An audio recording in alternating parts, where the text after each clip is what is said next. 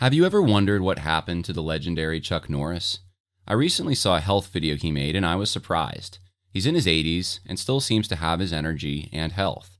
He says he's even stronger, has more stamina, and plenty of energy left over for his grandkids since making one simple health change that helps his digestion and nutrition. He says he still feels like he's in his 50s. His wife made the same change and she's never felt better. She says she feels 10 years younger and she has energy all day. Many of us do not include the fruits, vegetables, and other herbs that increase health and energy in our own diets. Chuck Norris made a special video that explains how he incorporated these things with one simple product. You can watch it by going to mymorningkick.com forward slash Harris. It may change your approach to your own health. Once again, that's mymorningkick.com forward slash Harris.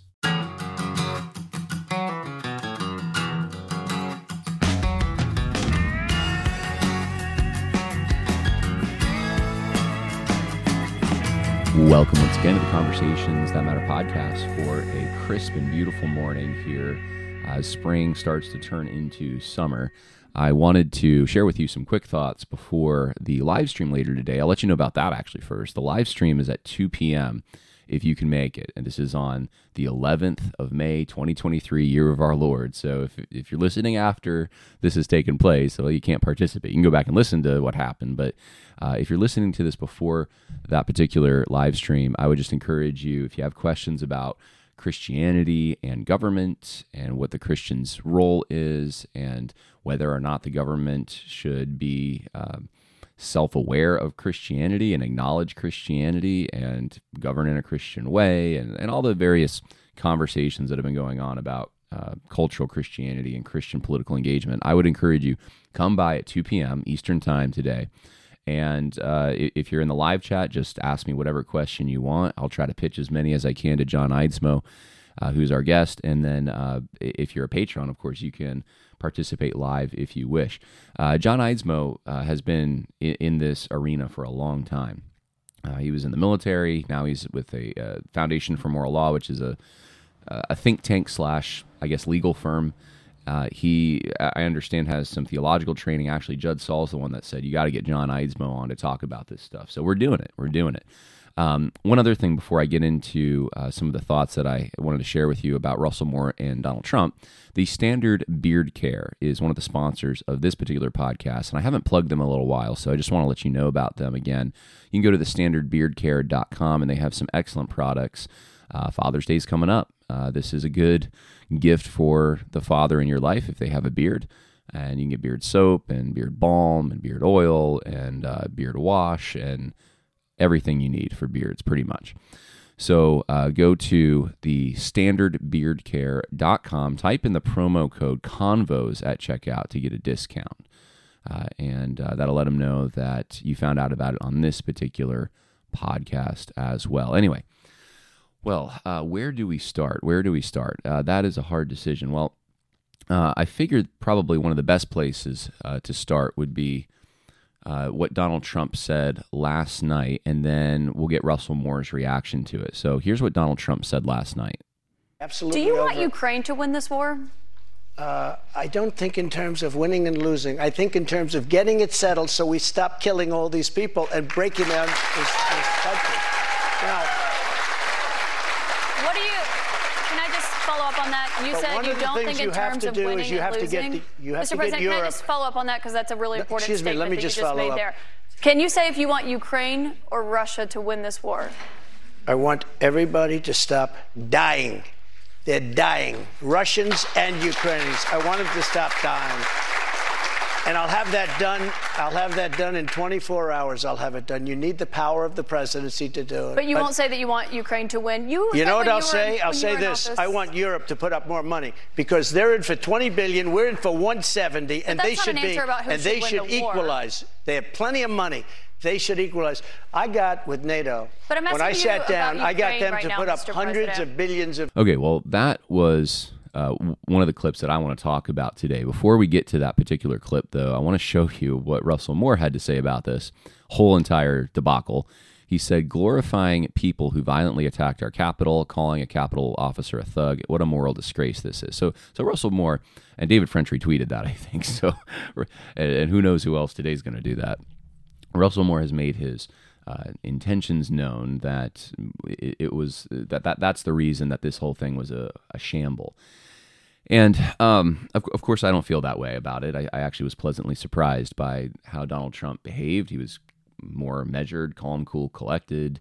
He uh, seemed very reasonable to me, and maybe the moderator, quote unquote, set him up for that. But he was uh, making some very, I think, reasonable assessments about a number of issues and he didn't fall into the traps that they set for him. In fact, he turned it around, which I think is a good lesson for Christians to learn. And I'm not saying they have to go to Donald Trump to learn that lesson. I, I think uh, the the perfect example is Jesus Christ, who never fell into the Pharisees' traps and would always turn it around on them. It seemed so. Th- that's that's your model, but in the political arena, we're not used to Republicans behaving this way. Trump has been the exception that he's willing to say things that will get him in trouble with the elite class and uh, he doesn't care. It seems what the consequences of those things are for him. Uh, he'll say them anyway, and um, and I know many of you are you're, you're very um, you're very skeptical of this, and I understand why. That uh, Trump is uh, he's just out for himself. I, I see that too. I think I, I think you can say he's willing to make some of these sacrifices in part because he knows some of these sacrifices are going to probably benefit him. So if they he, he doesn't have maybe anything to prove to the elites, which is a good thing, and we all like that, but you know perhaps uh, ingratiating himself to the common man, uh, quote unquote, is, is worth it to him, and he thinks that's going to be a bigger boost to his own um, agenda and ego and all of the rest of it so so so I see all that. Look, and and and, and I have to say that there's a few people in the comments uh, yesterday when I posted about this, and, and, and, an observation I had, which I'm going to share with you in a moment, uh, were immediately just dismissive of it. Like, you know, tr- why are you buying into the two party system? Trump's about Trump. All like I understand all that. It's it's irrelevant to the point though I'm trying to make here, and and and that's what I want you to see. Whether you vote for Trump or not, ir- irrelevant to the point uh, made here. And I don't know who I'm voting for yet. It's a little premature. I don't know what it's going to look like. I don't know what third party candidates are going to be out there or uh, what kind of traction they're going to be able to get or any of that. So um, we're, we're premature on this uh, whole, you know, who are you going to vote for and all that. It, it looks like it's probably going to be Trump getting the Republican nomination, but anything could happen.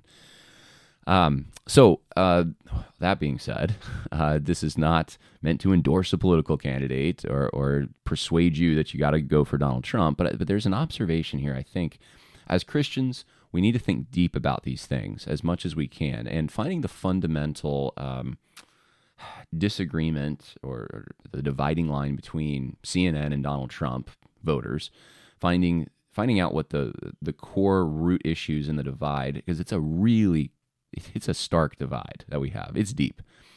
Finding those core um, dividing lines, I think, is important, or because we'll misdiagnose if we don't. And if we misdiagnose, we come up with the wrong solutions to things.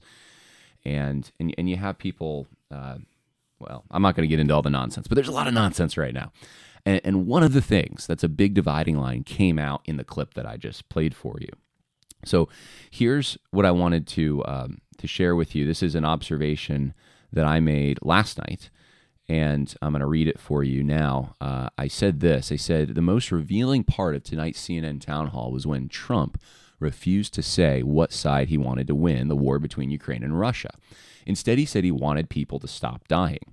This isn't getting as much play as some of his zingers, but nothing came up that was more revealing about his philosophy versus the philosophy of most politicians. Trump cares about condition, CNN cares about status. Trump, and I think most Americans with him, want people's conditions to be improved. CNN and most elites care about being technically correct regardless of the cost to human life. A status that ensures the correct outcome is more important than the human suffering it takes to achieve it. This is the fundamental divide between populists and ideologues, or those who care more about people versus those who care more about ideas.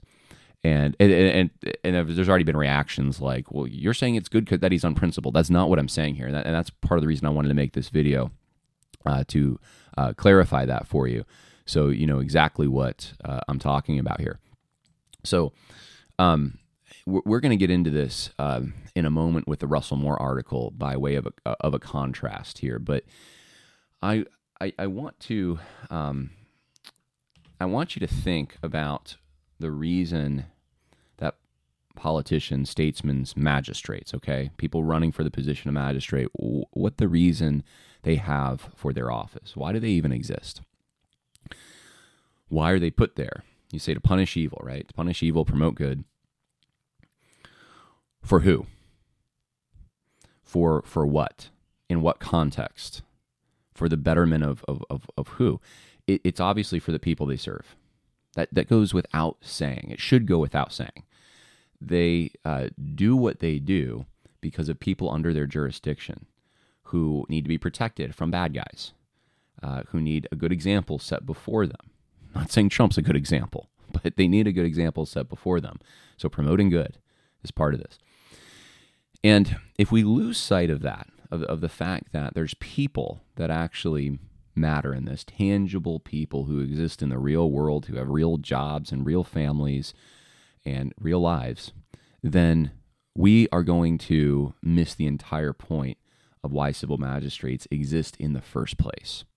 And I submit to you that that is actually one of the fundamental dividing lines between populists, if you want to use uh, that that term, and on the other side, elitists today. And you could use different terms if you want. I, I didn't want to use conservative and liberal because I think it's it's actually a little bit different than that. You could use those terms, but um, the more populist, uh, and, and, I'm going back to a definition of populism or conception of it that Clyde Wilson, uh, in his famous essay on populism in the 1970s, gave it, where um, he talks about populism as this phenomenon from the right, not from the left, which a lot of academics say it's a left wing thing because European leftists are populists or something. But but he made the point in America that's not true. It's it's a right wing phenomenon, and it's it's actually when people mobilize, and we've probably seen this a number of times in our own lifetimes, people mobilize in mass against some kind of innovation being forced down their throats. Uh, from the from the left, some new progressive innovation that is going to bring us into a state of euphoria, utopia, and all kinds of good things. And and and we know that that's not true. That it's going to affect our our families tangibly in the real world. It's going to shape our own lives. And so you have movements like uh, the moral majority. Uh, you have movements like the Tea Party movement. Uh, and I would say Trump's election is also uh, in that similar vein. Movements that just rise up when the conditions are in, in a certain way, uh, set against them in, in, in, a certain way. And all of a sudden, people who weren't even that politically involved are becoming involved, and they're becoming involved on the right side. Uh, I mean, right is in a political right. So, um, so, so that's what I'm talking about when I'm talking about populism. These these these kinds of, of movements, and those movements are just every time that I can think of, populist movements are very concerned about the plight of real ordinary people, tangible people that exist in the real world, and the effects that some innovative policies that someone who probably went to college but doesn't have a lot of real world experience came up with. And, and, and these theories, which is what they are propositions, theories, abstract concepts, when they get pushed on people, they react. And, and they say, look, that may work in your lab, in your mind or something, but here in the real world, that's going to cost me a lot of money, or that's going to uh, that's going to kill our children. That's going to create a culture we don't want to live in. It's going to have negative effects. All right, so that's a little bit on populism, real quick. Now, um, what I wanted to say about uh, this particular uh, scenario that you see playing out here is that we have been conditioned for centuries now, really, decades at the very least, to believe that um, people ought to be sacrificed to certain ideas, principles, concepts. And uh, you can see this in spreading democracy around the world and how important that is. And really, that the death counts don't seem to matter to some people as much when it's for the noble cause of, of, something like that. But but what's the noble cause? Well, the noble cause really isn't about tangible people. It's about spreading an idea. Uh, you can see that. Um, you know, even even I'm going back even to the 1860s. Some of the the reasoning used to justify the death of 600,000 people in, in a bloody civil war versus compensating uh, and, and, integrating uh, the slaves who lived in the United States at that time. um, that actually shows a, a, little bit of this thinking that you that you have a noble cause, and no one's arguing that it's not noble to want to end slavery.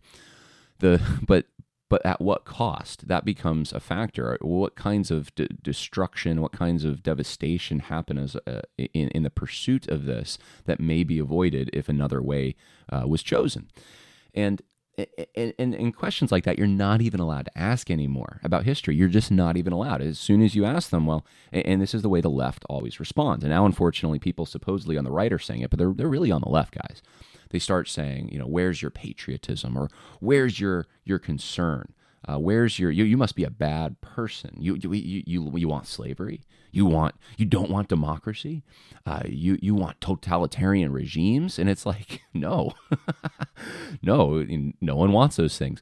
But the the principles being applied to these situations are totally different. You have on one side people are sacrificed for the sake of these ideas. Or if you want to say principles, you can say principles. Make it as noble as you want. But uh, people are sacrificed to those things. And on the other side, you have those things actually are supposed to work to, for the benefit of tangible, actual people. So, so, so in, in, in, one scheme, man is sacrificed to these abstractions. On, in the other scheme, uh, in, the, in the other way of thinking, these abstractions are serve man. Trump's in that second way of thinking, uh, which I, I think is the way that most people thought. For well, not everyone, obviously, but I think um, it, it's it's more of a modern innovation for people to think in these uh, these abstract terms. It's at a time when there's mass communication, where you can uh, talk about loving the entire world, but you don't actually have to love anyone in it, right? Loving all the people of the world, but I, I don't I don't like my neighbor. I don't like my family, right? That's the the world that we live in now, where you can, uh, where loving people means an allegiance to some abstraction, where um, being committed to verse, diversity means uh, that you are committed to some kind of a principle of diversity. It doesn't mean you actually know diverse people.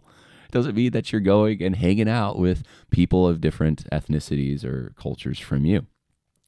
And I was trying to think, you know, I'd be curious if people have comments on this in in the uh, uh, write write them please on the on the video, uh, because I was thinking biblically. I'm like, what's what's a, I'm sure there's many good examples of this. The the only one that kept coming to mind for me though was uh, Jephthah's daughter and how Jephthah made made made a promise uh, that he would kill the first thing that came out of his house, and then his daughter comes out, and he decides uh, that, that he has to be held to his word.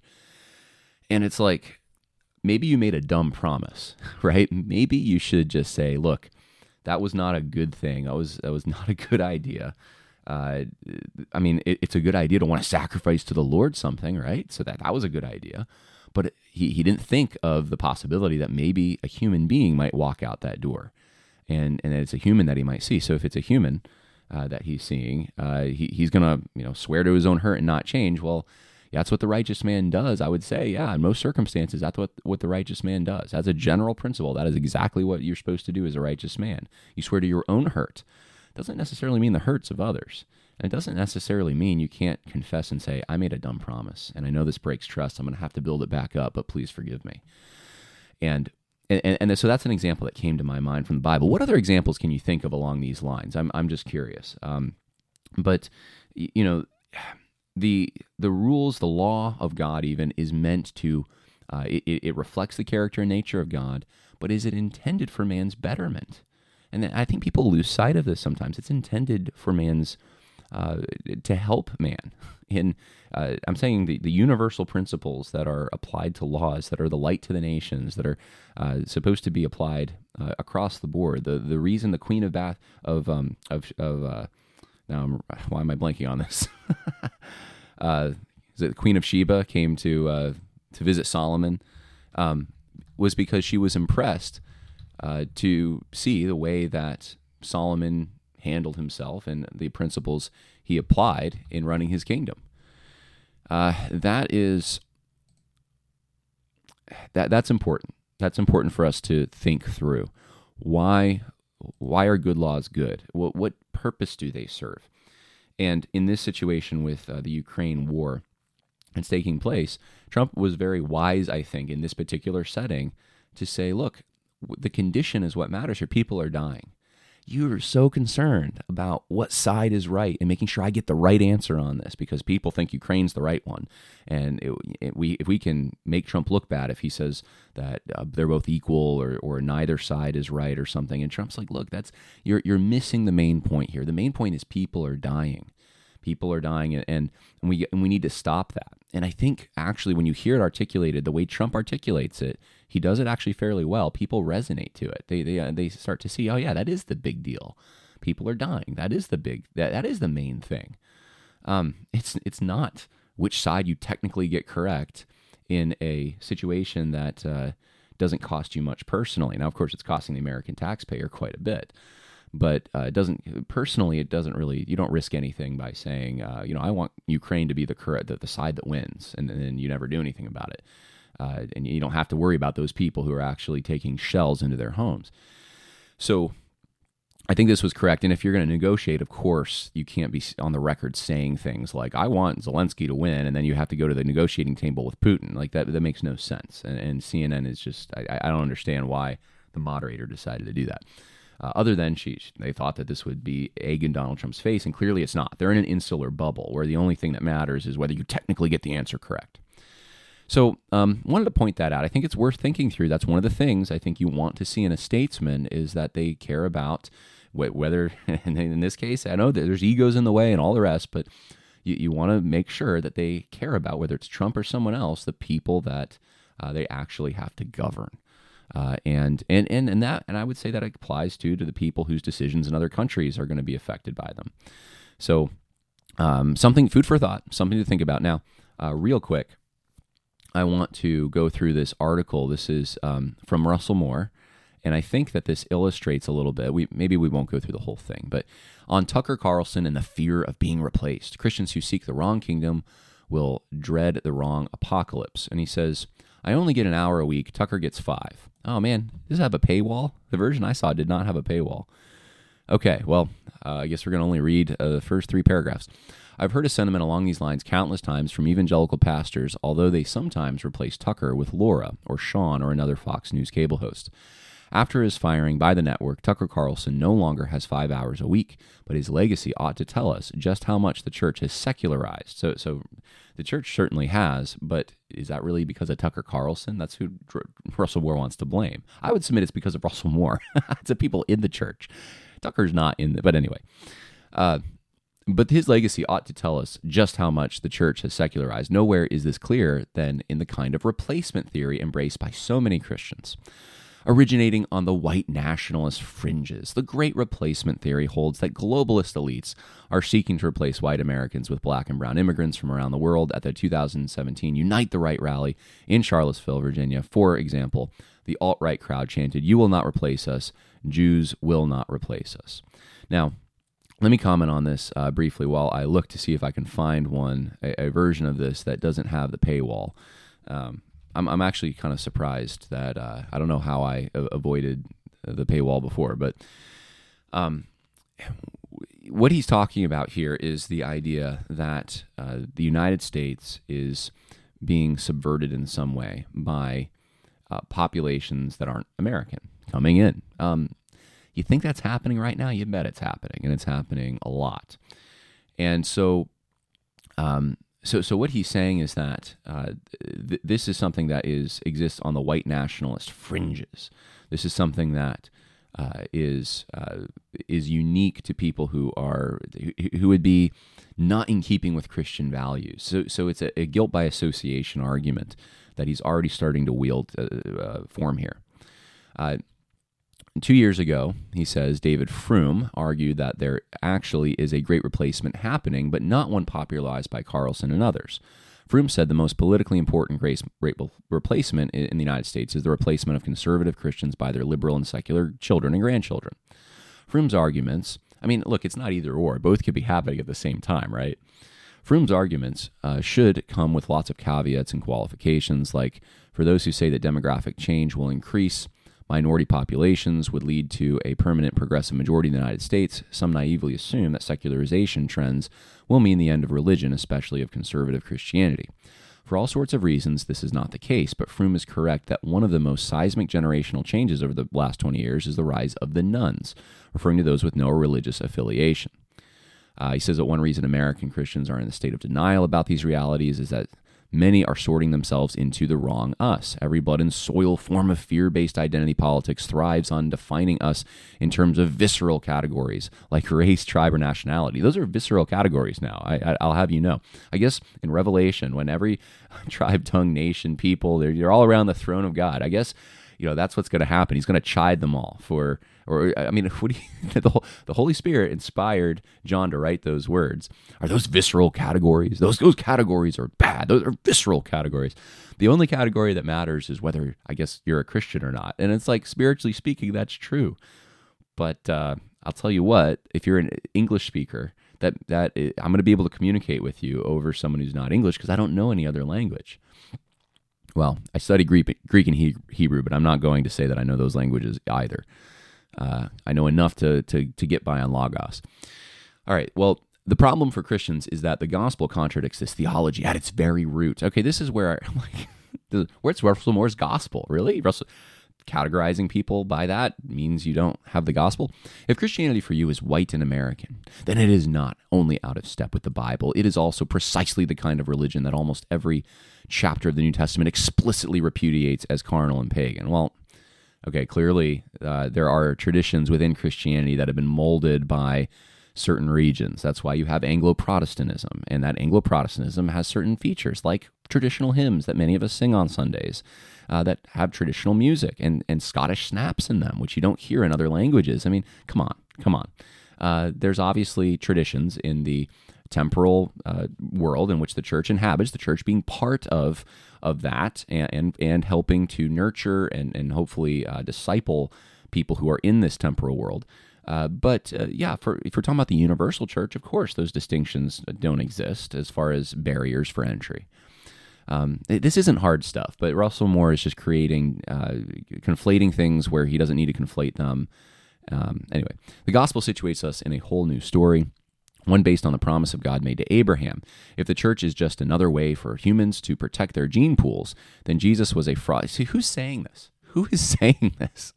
If the blood and soil nationalists are correct about what defines success, then the crowds are right to call out a leader like Barabbas instead of Jesus. This this is like just dribble. Like eh, there's just no. It's just a tirade. There, there's no no rationale behind any of this. But Jesus and his apostles gave us an entirely different vision of how we and us are ultimately defined. So here it is. And you hear progressives often say, uh, it's the we and the us, the, those divisions. We got to get rid of divisions, which, of course, as soon as you do that, you're making a division. You're saying that there's those people who believe in we and us, and then there's us who we don't believe in we and us. Well, that's also a division. That's a binary. And Russell Moore's doing that here. He's saying there's those Christians who are uh, believing in these these categories, these cultural categories, and then there's people like me who we don't we we don't think those things are important. Well, that's still a binary, and you're still dividing the body of Christ, aren't you? You're saying that there's Christians who are this way, and then there's Christians who don't believe that way and and and it, it, this is it, it's all self-refuting because the whole premise is that the only category that's significant is Christians and non-Christians but he's creating another category. There's Christians who are uh, who who think wrong wrongly and then there's Christians who think rightly like him. Once we uh, lose that biblical sense of wellness overall any threats to the place is where we do catch rare glimpses of it is considered an ultimate threat capable of destroying us completely. If we have misplaced hopes, we will have misplaced fears. That sense of paralyzing fear can also fuel a loss of the next generation. So he's he's saying that we, you know he's implying we're losing children to progressive stuff because uh, of our fears. Our fears are driving this. The implicit but faulty logic is that we are we teach a generation to fear many things. They will at least fear the things they ought to. But it doesn't work that way. My generation was taught that rock music included hidden backward mass satanic messages. This did not lead us to become more discerning about cultural narratives. Now, he is right about this to some extent. And when we found out this wasn't true, it was only taught to uh, us to uh, wonder what other of our elders' fears were imagined or fabricated. So, so people say this about like you know teaching kids that Santa Claus exists. Well, what are they going to say when uh, they get older and they find out he doesn't. And and for those parents who uh, who are listening and their kids just heard that, I, I don't apologize actually, but I am respectful. Uh, in, in, normal circumstances, but for, for the sake of this podcast, uh, this is a perfect example, so I have to say it. Uh, it's a valid argument. It's a valid argument, I think. Um, and, I'm not, nothing against Santa Claus as far, you know, I, I sat on Santa Claus's lap and stuff, but I knew he wasn't real when I was a kid, right? And um, and I think there's there's some truth to this now. But the thing is, if there really is a Santa Claus, let's say there there and there is a historical one, but let's say there really was, and there's not, then um, should we believe in Santa Claus? Well, well, yeah. That, that the whole issue is whether it's true or not. And the issue here is whether this great uh, replacement stuff is it true or not. I don't know of all the theories about it that are swirling around there, but it seems obvious that we have millions of people crossing our border. It's impacting our towns. I just talked in the last episode about how uh, the county just under me is giving instructions to people from New York City to come up and they'll get meals and laundry and all the rest. And, and this is happening in real time and it's affecting our communities deeply in bad ways. We can't handle it financially, we can't handle it culturally. Um, it's just the rate at which it's happening, the assimilation can't take place. What do you do about that? Right? And, and and if you go back to the laws of Israel, they they talked about these things. They talked about aliens and strangers and the rest. So uh, and, and and the way to treat them and, and what laws applied and the borders were around cities, you know. But if Jesus is right that our ultimate belonging comes not by our flesh and through spirit, then none of us can consider our present or potential future siblings in Christ scary or unclean. Um, cable television hosts come and go, but there will always be people who try to make us find our identity in the wrong place and our enemies in the wrong people. Uh, he goes on, he says, the church will go into the future, even in America, and will probably be led by the very people we are told to fear now. So this is just dribble. But this is red meat for the Christianity Today audience, and I would say uh, the Washington establishment who wants to consider themselves to be respectful Christians who are, are willing to go around uh, along with the uh, agendas, uh, the globalist agendas. So um, that's the show. I mean, the, the, contrast, I guess, is is that uh, you, look at someone like Trump, and he's willing to sacrifice. He, he, sorry, not Trump, Moore. He's willing to sacrifice real, tangible people in the real world. Uh, to uh, what's the idea? What's the idea here? Well, some kind of uh, version of inclusion, uh, some kind of uh, theory that or idea that we ought to um, get rid of these categories. So this is all happening in an abstract sense in, in one's mind, but then when it's applied to the real world, it has a devastating effect. We don't talk about those effects. We just we, we deny them because it doesn't fit the theory. And that's the point. That's what ideologues do. If it doesn't fit the theory, it's not even part of reality. They don't even consider it. Uh, that that's ideological thinking, and so the consequences to people for enacting these principles of open borders and and, and the uh, behind that the quote unquote equality that's supposed to be produced through that. Uh, they don't care what kind of people are sacrificed, and and the people who are sacrificed ought to be protected by the very magistrates who have control over these decisions. That's the difference between Donald Trump and Russell Moore. And if you want to know why there are so many Christians who are willing to vote for Donald Trump, and willing to, and they won't read Russell Moore, it's because, in part, because of this. It's because of this ideological thinking versus real, tangible, on the ground, nuts and bolts, how will it affect my family thinking, populist thinking, if you want to call it that, but you know, call it whatever you want. All right, well, hopefully that uh, help people uh, understand some of this better. God bless. Uh, don't forget the live stream later today, 2 o'clock p.m. with John Eidsmoe.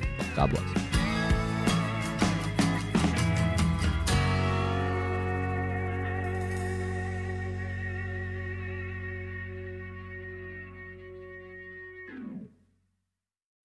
When you need mealtime inspiration, it's worth shopping Kroger, where you'll find over 30,000 mouth-watering choices that excite your inner foodie. And no matter what tasty choice you make, you'll enjoy our everyday low prices, plus extra ways to save, like digital coupons worth over $600 each week. You can also save up to $1 off per gallon at the pump with fuel points. More savings and more inspiring flavors make shopping Kroger worth it every time. Kroger, fresh for everyone. Fuel restrictions apply.